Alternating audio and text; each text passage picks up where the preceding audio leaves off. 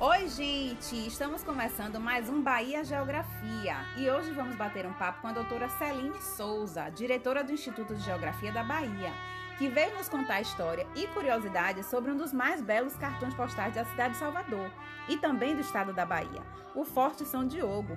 Bom dia, doutora Celine, é um prazer enorme recebê-la. O prazer é meu de, de estar aqui. Então, doutora, nos fale um pouquinho da sua relação pessoal com o Forte São Diogo.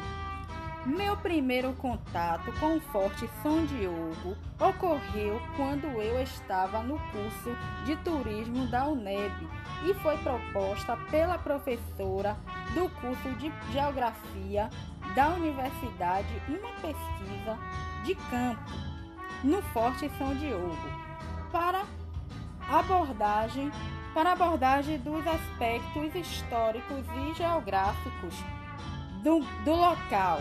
Foi sem dúvida uma experiência muito gratificante e enriquecedora. Que maravilha, doutora Celine! Então, qual é a localização do Forte São Diogo? O Forte São Diogo localiza-se na, na Praça Azevedo Fernandes, no bairro da Barra, em Salvador, capital do estado brasileiro da Bahia. Ergue-se na base do, mor do Morro de Santo Antônio, ao lado direito da praia do Forte da Barra, local onde, em, onde anteriormente existiu o Castelo Pereira Próximo ao forte também está a Igreja de Santo Antônio da Barra e o Instituto Mauá, este já na Avenida 7 de Setembro. E qual a importância, doutora Celine, do Forte São Diogo? O Forte de São Diogo vis visava impedir, com o apoio do Forte de Santa Maria, o, o desembarque de qualquer inimigo na, na, naquele, naquele, naquela ocasião, naquele acesso ao sul da cidade de Salvador, na época então capital do Brasil. De suas muralhas é possivelmente obter uma, be uma bela visão da Bahia de Todos os Santos. Atualmente, atualmente o Forte de São Diogo